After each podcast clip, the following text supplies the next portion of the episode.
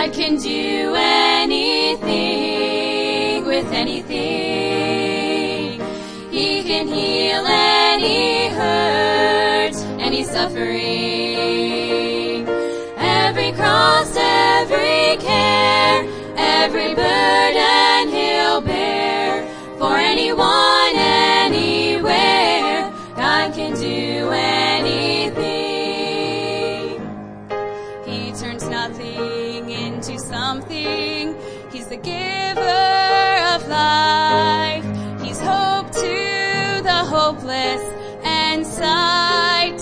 blind. He makes impossible possible when there's no other way. He makes my blackest sin white as snow. That's why we can say God can do anything with anything. He can heal any hurt, any suffering.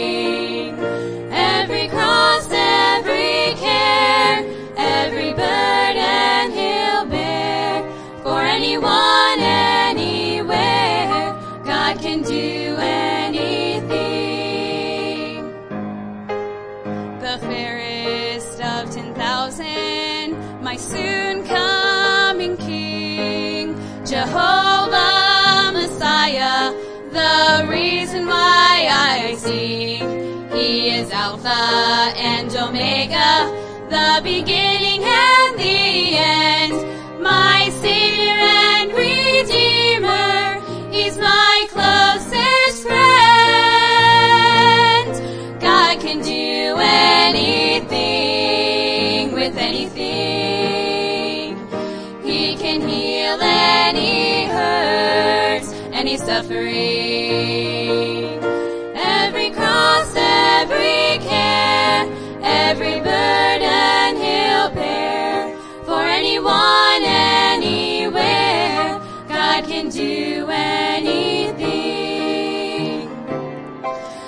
can do anything with anything. He can heal any hurt,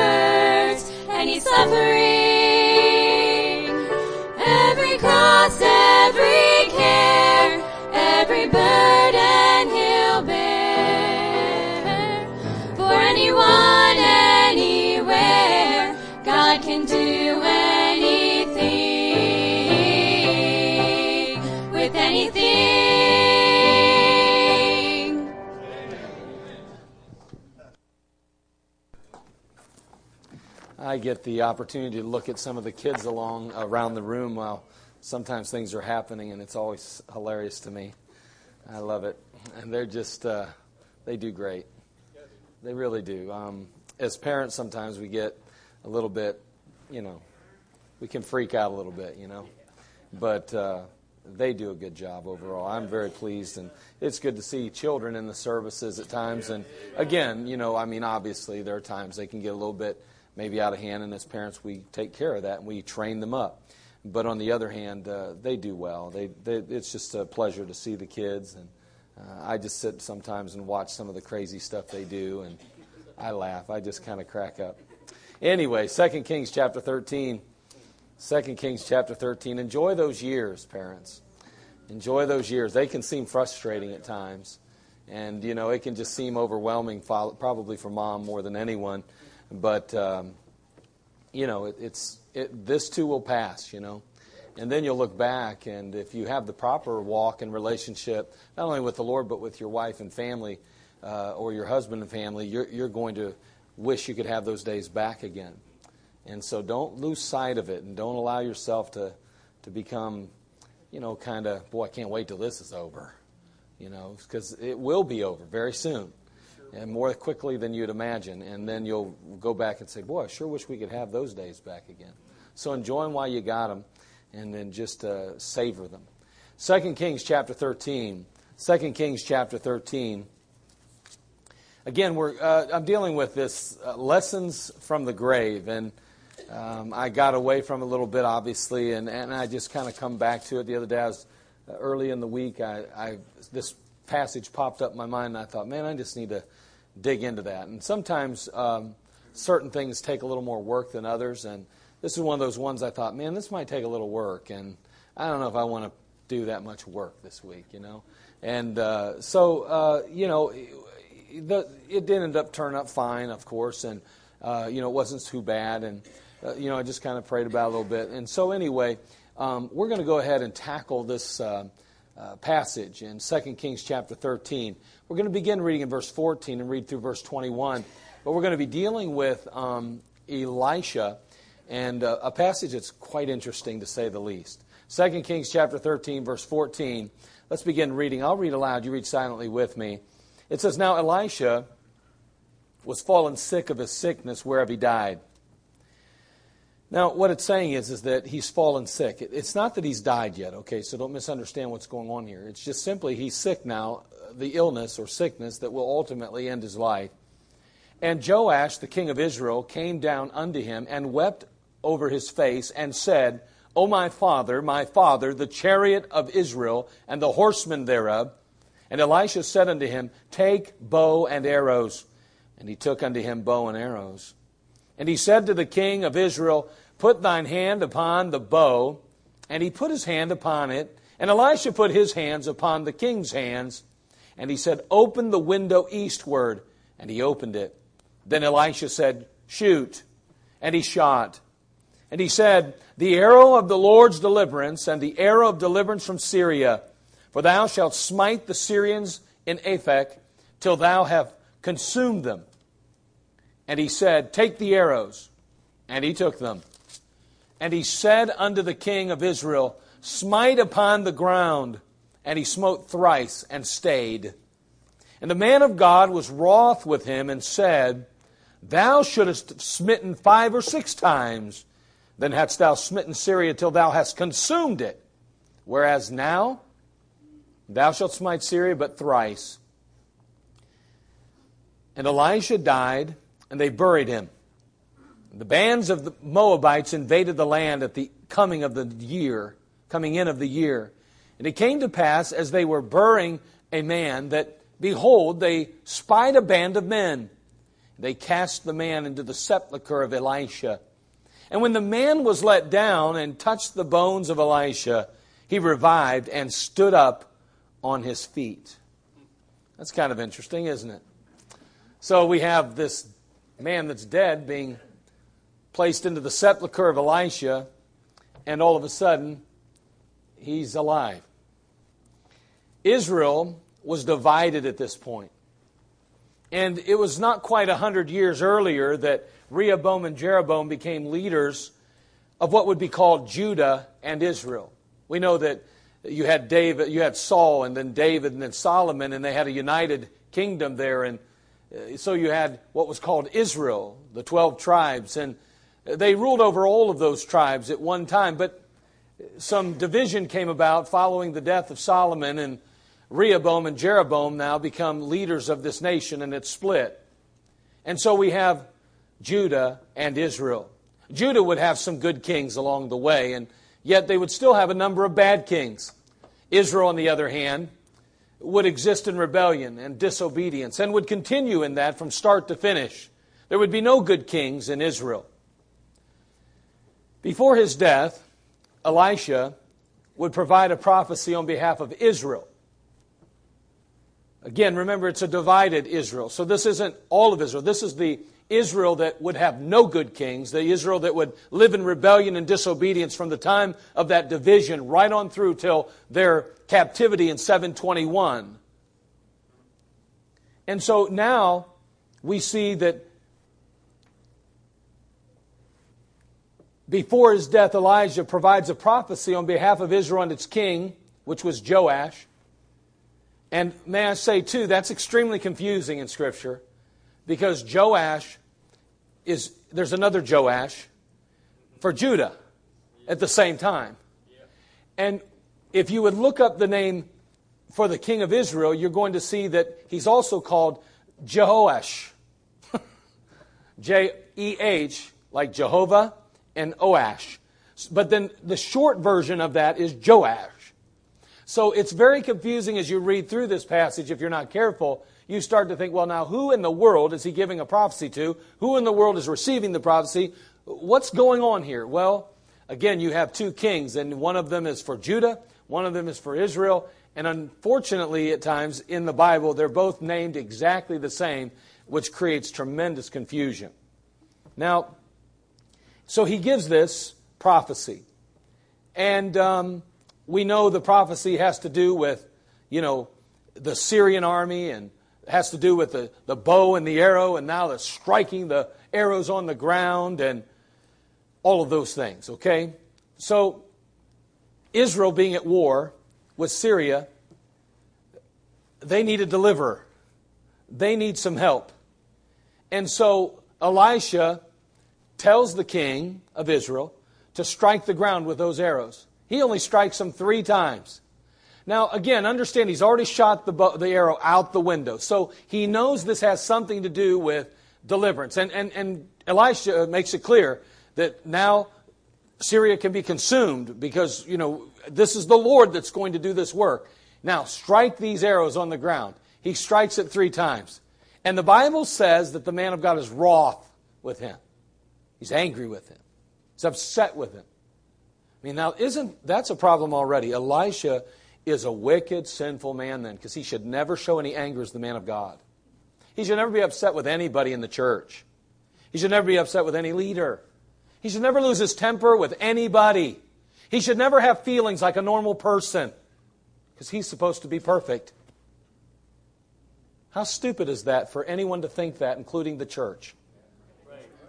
Matter of fact, the Bible just makes it clear I don't see any condemnation of this man's wrath. I don't see God saying, Now, why would you be angry with the king? By the way, the man of God's supposed to get a little angry about some things. And, you know, when you do some things that are ungodly and unright, not right with God, he should be a little angry with you, maybe. And instead of you being mad because he's mad, you ought to be glad he's mad. You ought to be say, Praise God that preacher cares enough to be upset with me. That's right. That's Wouldn't that be something if a church member actually said that instead of that bad man? Shame on you, preacher. You're supposed to be better than the rest of us. You should never get upset. Matter of fact, God says it, the man of God was upset with the, the king. I think that's a good thing. I think it's good sometimes. I think, by the way, children, I think sometimes you ought to be happy when your parents are mad at you for doing something stupid. Right. I, I think when you disobey them and your parents get upset about it, you ought to be glad they're upset. Instead of going, my parents are jerks, they get mad at me all the time. No, you ought to say, My parents are wonderful. They don't appreciate it when I, don't, I disobey them. I'm so glad that they're upset with me right now.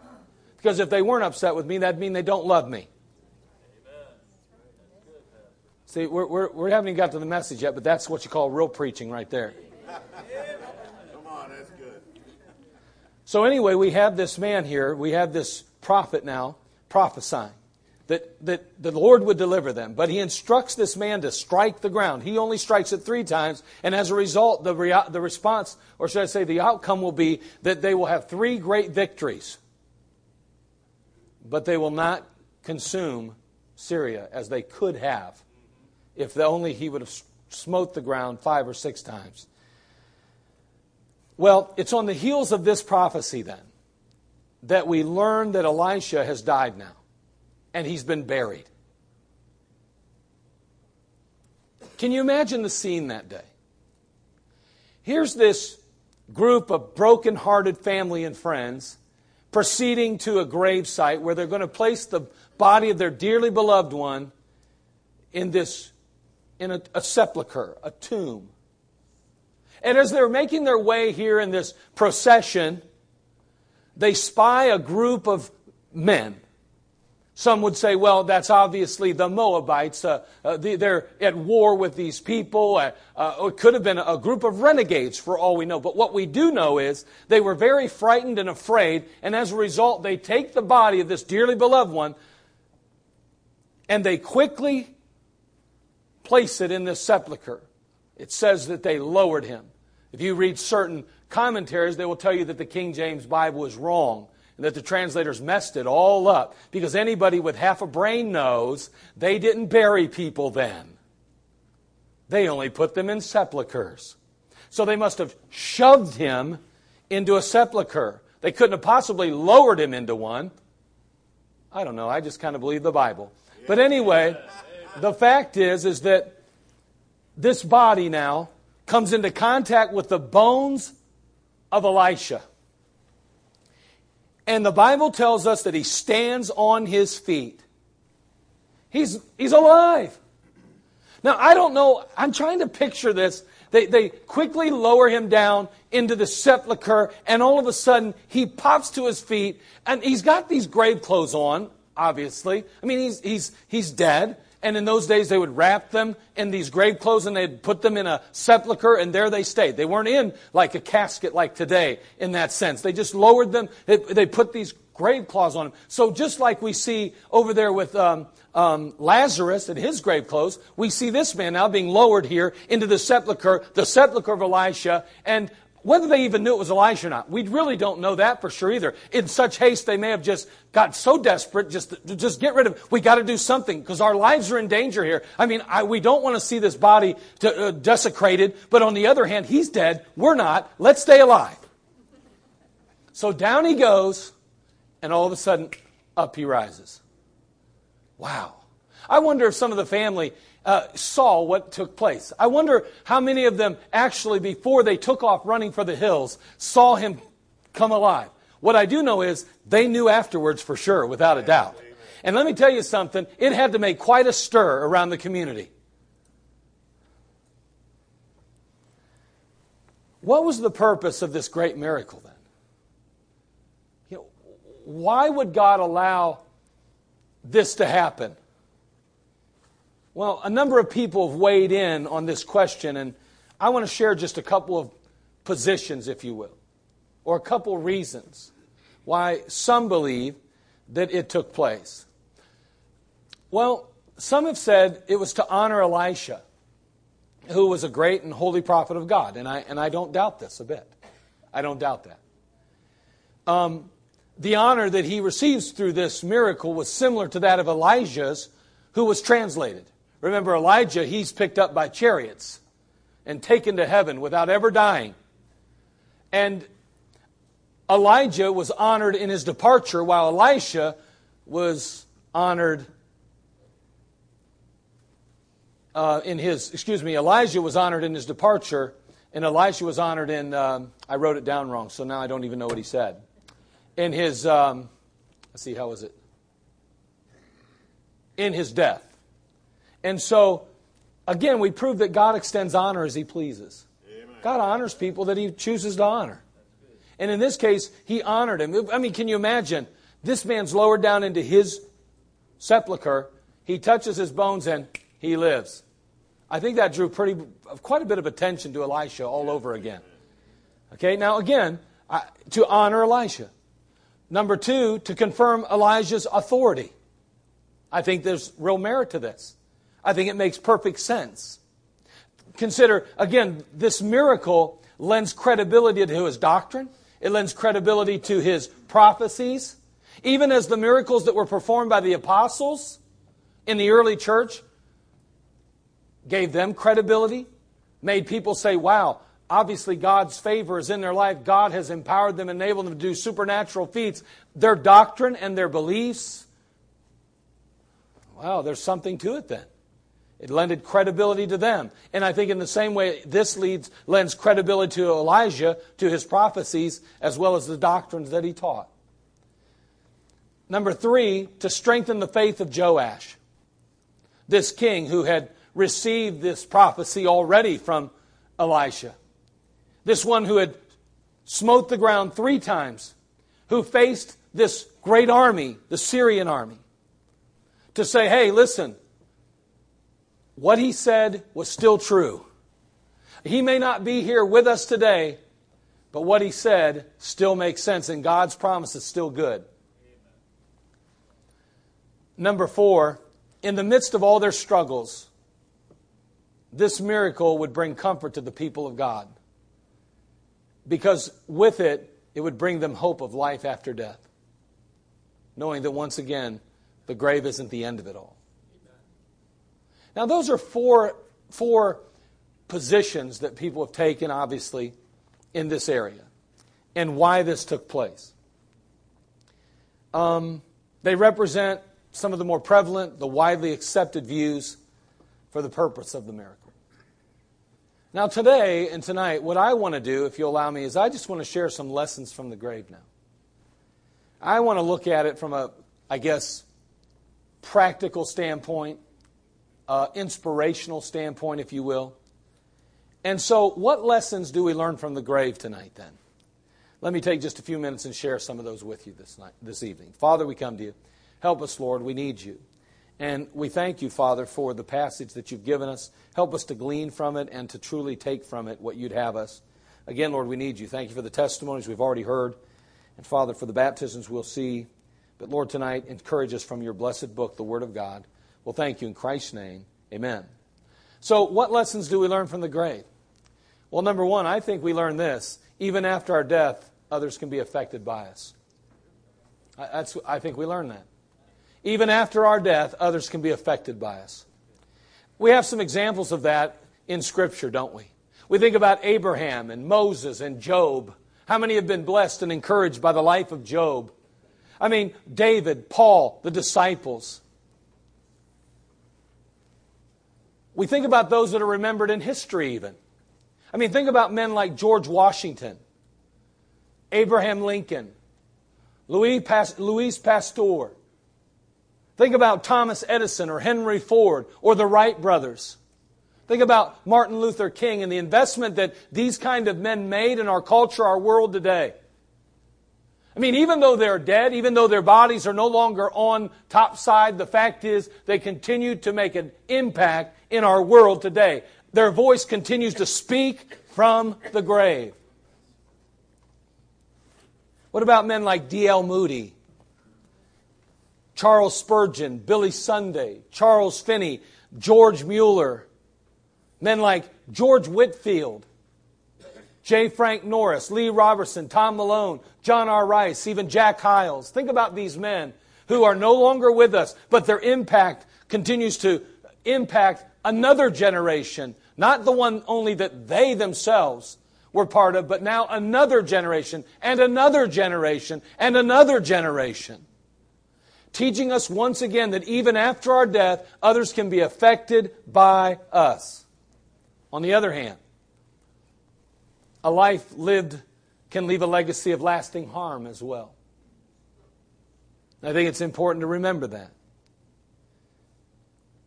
Even though their bodies lie cold and dormant in a grave today, we cannot dismiss the influence of such men as Charles Darwin or Karl Marx or Sigmund Freud.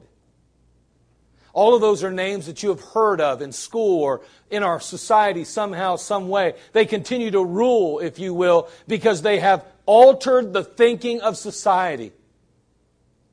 They have provided and promoted philosophies that have been accepted and ultimately applied by masses of people, whole nations of people, even though they're false teachings, even though they're unscriptural teachings.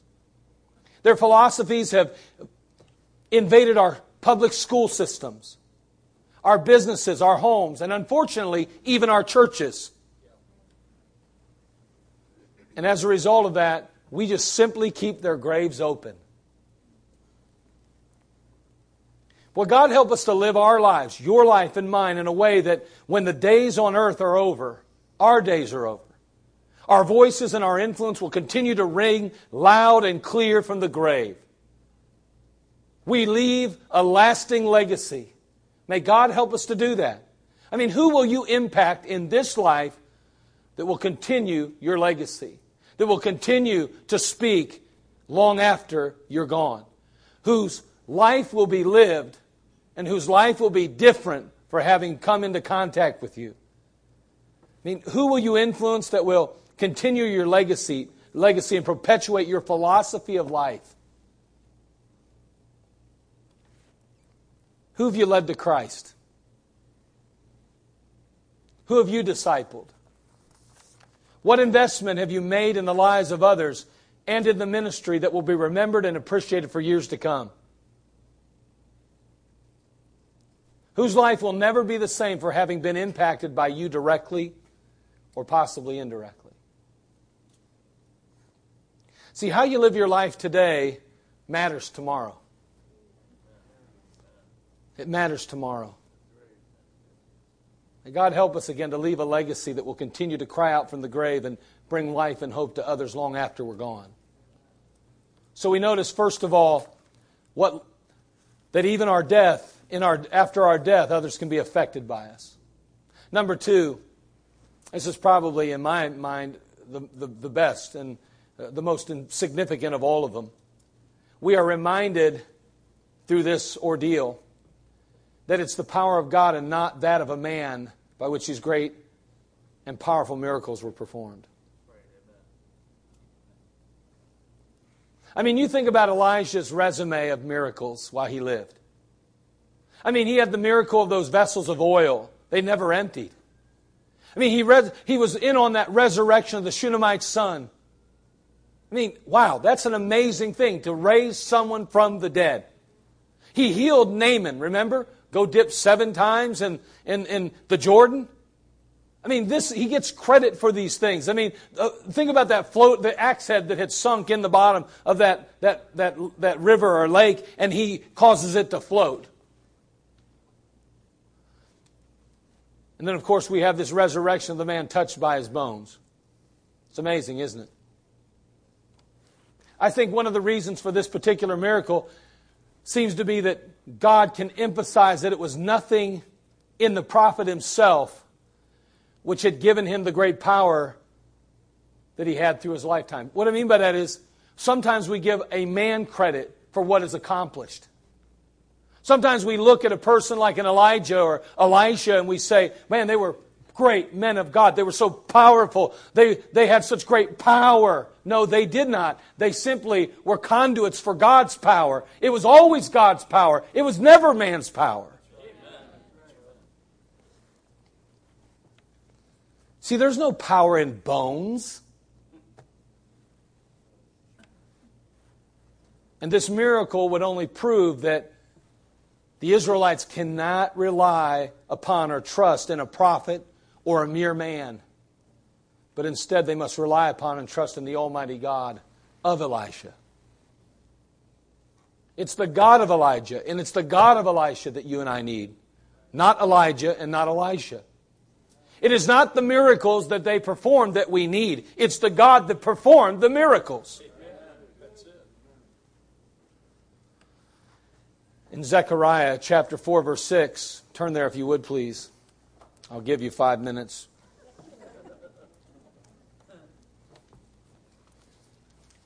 Actually, I won't, and just pretend you found it before I start reading. Zechariah chapter 4, verse 6. Then he answered and spake unto me, saying, This is the word of the Lord unto Zerubbabel, saying, Not by might nor by power, but by my Spirit, saith the Lord of hosts. It's by his Spirit, it's by his power. Not man's might, not man's power. His power, the God of heaven's power. John 15, 5. Jesus said, I am the vine, ye are the branches. He that abideth in me, and I in him, the same bringeth forth much fruit. For without me, ye can do nothing. Nothing. See, the reality is that you and I are powerless and we are incapable of accomplishing anything. Even the most minor task is impossible to accomplish outside the power of God Himself. For without me, ye can do nothing. Ye can do nothing. Ye can do nothing. And you say, I do things all the time. I know. But all God needs to do is just choose to take away your breath, your health, your life, and you can do nothing. See, this is the position that every believer needs to take concerning themselves. I can do nothing without Him. Without Him, I can do nothing. Without Him, I can do nothing. Without Him, I can do nothing. Without Him, I can do nothing. And we may say we believe that, but we don't live like that. Let's be honest. I mean, how much do we pray? Without Him, I can do nothing. How much did you pray? Without Him, I can do nothing. Well, that's a good answer, and that's a biblical response. But my question is are you really living it, not just saying it? Is it just lip service or is it life service? Because if we really believe that, I think we'd spend probably a little more time praying than we do. A little more time including God than we do. A little more time begging God to do something miraculous in our life and in the lives of our family and friends if we really believed without Him, I can do nothing. But sadly enough, I'm not convinced in my own life at times, nor in the lives of others, that we believe this the way we should. God help us to truly understand this truth. When that body was lowered down and touched the bones of Elisha, Elijah was already dead and gone. Someone says, wow, those bones had supernatural powers. No, they didn't. It was just a mighty hand of God again, doing what he'd been doing with Elisha all the time and all the way through his lifetime. It was never Elisha, it was always God. And that's true in any one of our lives and every one of our lives. Paul and Barnabas were mere men, men who God used in a miraculous way. And yet, when opportunity came that they could have received glory, they deferred it to the one who deserved it. We see that over in the book of Acts, chapter 14, as they sat there, and a certain man at Lystra, the Bible says, impotent on his feet, being crippled from his mother's womb, who had never walked, was healed. And Paul the apostle basically says, rise and walk, and he does. And boy, I'll tell you, the people there begin to give him and his companions the credit for what took place. It was never Paul. It was never Barnabas. It was always God. And so Paul, instead of receiving it, instead of kind of going, thank you. Well, you know, I just, just doing the best I can for Jesus. Well, let's go ahead. We're going to offer some sacrifices to you. Matter of fact, we're going to give you another name called Jupiter because you are such a God. And he says, No, I'm not a God. By the way, let me point you to the one who really did the work. May I say that it's so important that we understand without Him, we can do nothing. And every time we get an opportunity, we need to point people to the one who gives us the ability to do anything and everything that we do. What do we learn? What lesson from the grave can we learn tonight? One, even after our death, others can be affected by us. And number two, that it's the power of God and not that of man by which these great and powerful miracles are performed. Number three, what can we learn? We learned that when the enemy shows up, that's when God shows off. Remember, the band of men show up at this point. I mean, these are just some lowly, normal men and women, broken-hearted from the loss of a loved one, family member, friend. Here they are making their way to a sepulchre where this body will be laid. Just leave us alone. Allow us to bury our loved one. Our hearts are breaking. We've had enough tragedy and enough trial and enough problems already. Please leave us alone. Allow us to just do this thing. And yet, as they make their way just to bury their loved one, their friend, their family member, this group of marauders show up. Their very lives are now threatened. Oh, great. Here we go again. All we wanted to do was bury our loved one. And now this. It would seem that once again, only trial, only trouble, only heartache but when the enemy showed up, that's when God showed off. And may I say that when the enemy shows up in your life, get ready because God wants to show off. Now, listen, we can at times allow the devil the victory in those times. We can turn our heart to, to mourning. We can turn our heart to self. We can take our eyes off of the Lord Jesus Christ and we can try to meander through the darkness. But if we will just remember that it is in the darkness we find Him, if we'll just remember that it's when the enemy really shows up and there's no means by which we can get the victory in and of ourselves, that's when God is more than anxious to step inside the box and say, I'm protecting and I'm providing and I'm going to make something miraculous happen.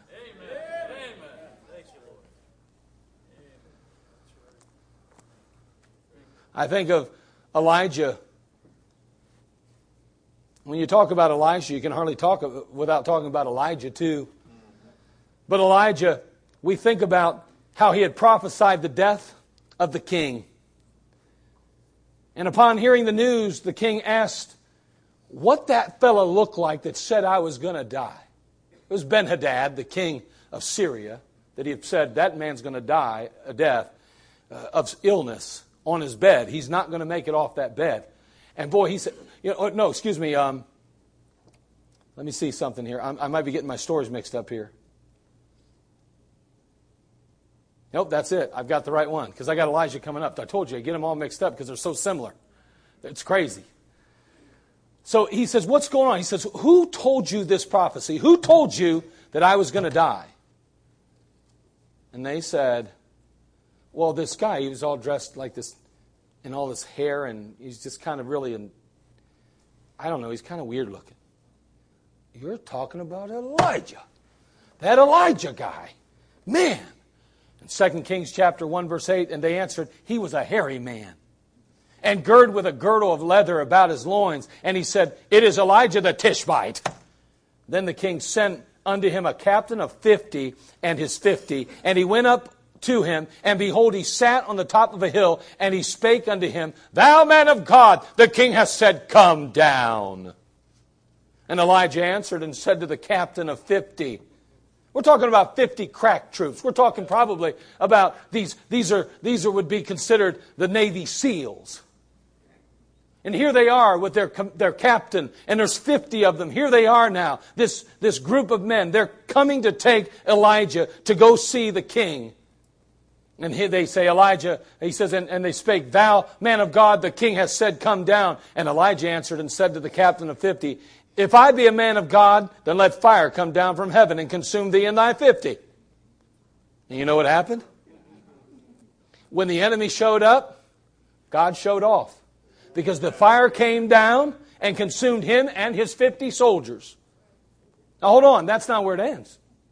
The king hears about this and gets really upset. Send another captain and 50 more. So they head on out there. And they say, hey, the king wants to see you, Buster, and you ain't going to defy the king. Hey, if I'm a man of God, let fire come down and consume you. Sure enough, what happens? Fire comes down. I mean, the enemy shows up and God shows off. Bam! King says, You know what? That really ticks me off.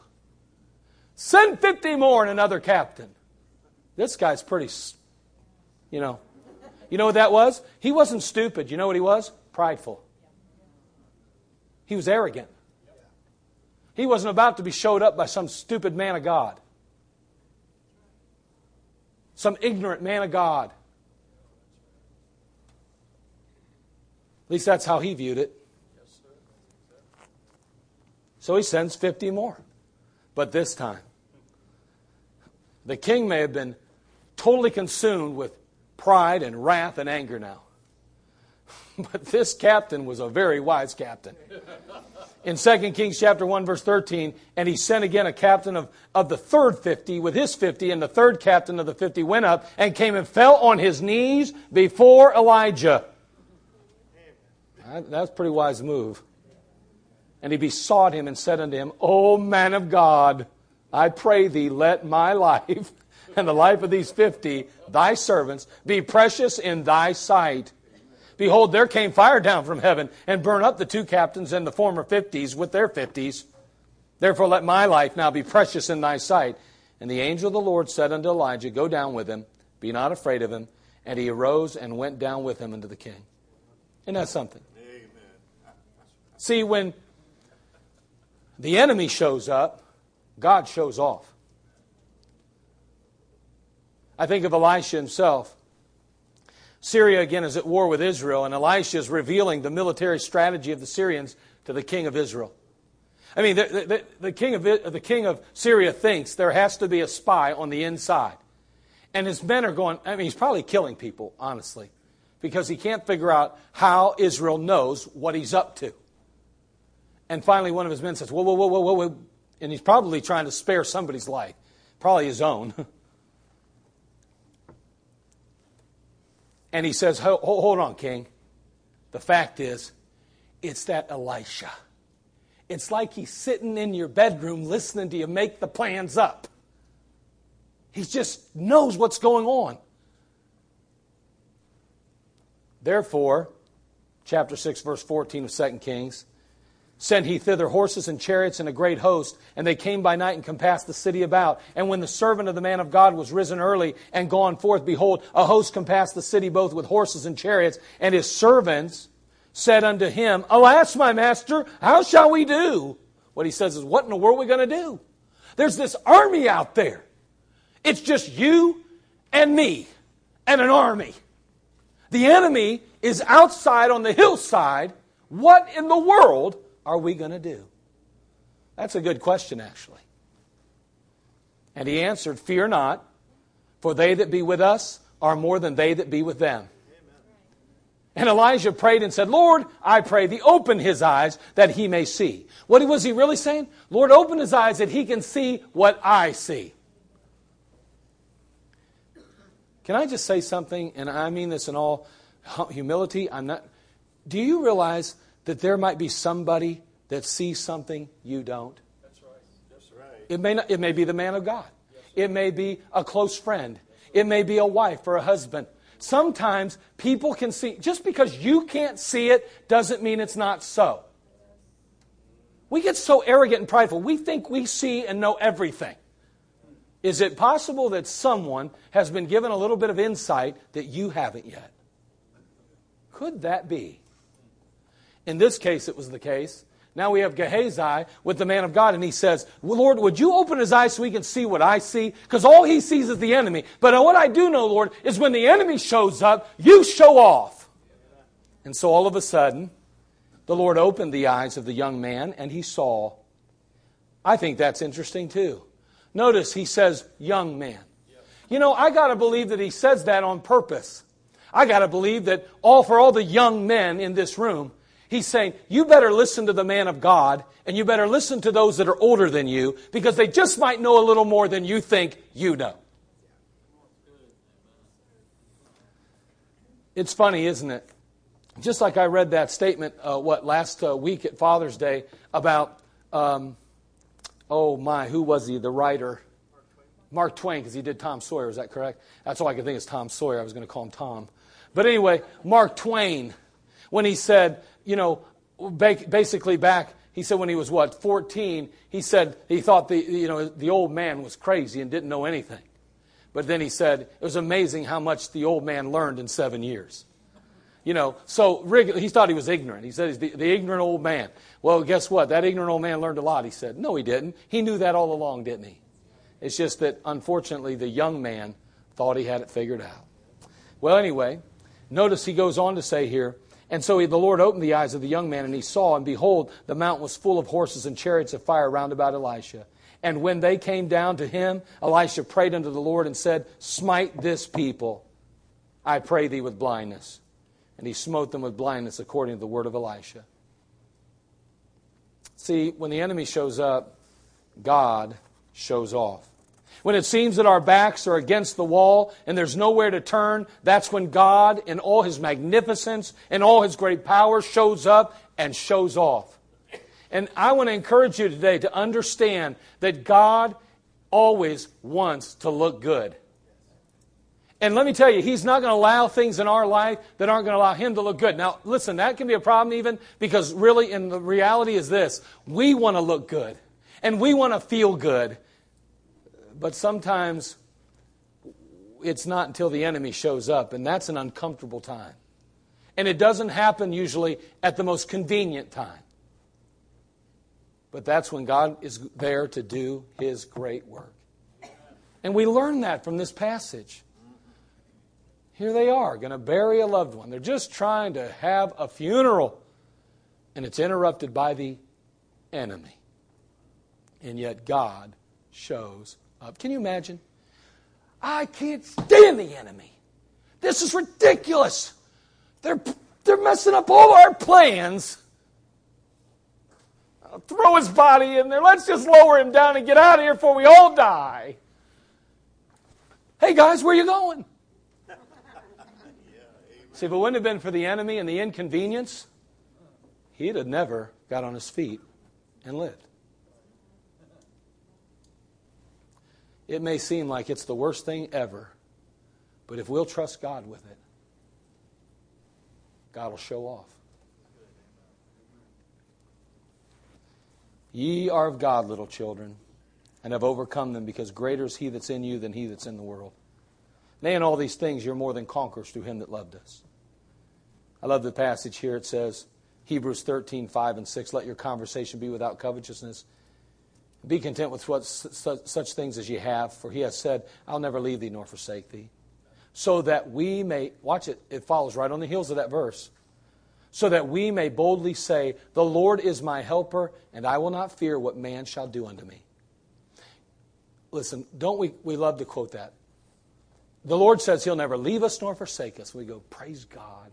Do you realize the next verse says, So that we may boldly say, The Lord is my helper, and I will not fear what man shall do unto me. Amazing when Brother Kavanaugh said a number of the decisions that were made had something to do with anxiety, fear in our young people. My friend, there is no reason in the world why there ought to be fear in your heart and in your life all the time. As a believer, why in the world are you so scared about what's going to happen to our economy? Why are you so scared about what's going to happen the next election? Why in the world are you so scared about what's going to happen now that Britain's pulled out? What, what, what in the world are you doing to your children? That's right. teaching them to live in fear and to bear anxiety that they should not have to deal with. Why would you talk about the difficult finances in your life around your kids? Why would you, as a mother or father, include your children in a conversation that says daddy or mommy is threatening to leave us? Why would you put fear in the heart of your children? And may I say, yet, we do. And may I say, it's all a result of the fact that although we'll say, He'll never leave me or forsake me, we don't understand it's so that we may boldly say, The Lord is my helper, and I will not fear what man shall do unto me. Yes, God does not give us the spirit of fear, but of love and of power and of a sound mind, He says. Where's the fear coming from then? Why so much anxiety among the brethren? Why are we so worried and fretting and fearful all the time? Maybe it's because we do not have the reality of a indwelling presence of God in our life. Amen. Maybe we, we, we intellectually understand it, but we do not emotionally, spiritually embrace that. God help us. I'm just so afraid. I'm, I'm afraid I'm going to lose my job. Okay. I can understand you being concerned. But on the other hand, God's not big enough to meet your needs? On the other hand, you mean that you're more worried about what man will do to you than what God can do for you and will? I mean, let's just get down to the nitty gritty here. We allow man to rule us, and we allow our emotions to rule us. But remember, we're raising a generation that's going to have to stand against real persecution one day. And if they're learning to be afraid of a stupid economical problem, what in the world are they going to do when they're faced with a gun to their head? Or when they're told that they're to, their children will die if they don't say no, that they're no longer a Christian? How are they going to stand then when we can't even stand? When we're worried about what's going to happen to the European market and how's it going to affect America? I'm just saying this, we have to think this through a little bit. And what we learn, one of the things we learn from this particular miracle is that when the enemy shows up, God shows off. Let's trust Him with our lives, our futures, our families, our finances. Let's do that. And when we are fearful, let's go to God and confess that as sin. Admit to Him, I should not be afraid because you live in me. Why am I afraid of what man can do to me? I'm wrong, Lord. I'm wrong for fearing. I need to trust. What time I am afraid, I will what? Trust in Him. Isn't that what the Bible teaches us to do? Preacher's not off his rocker. He's not crazy. Does he have it all figured out when it comes to this? Is he perfect in this area? Does he ever worry? Yeah, unfortunately, from time to time, I catch myself. But that doesn't make it right to worry, though. And it certainly don't feel good, does it? Let's trust him today. Wow, some lessons from the grave tonight. May God help us. Father, we come to you. Thank you again for some simple thoughts. And again, Lord,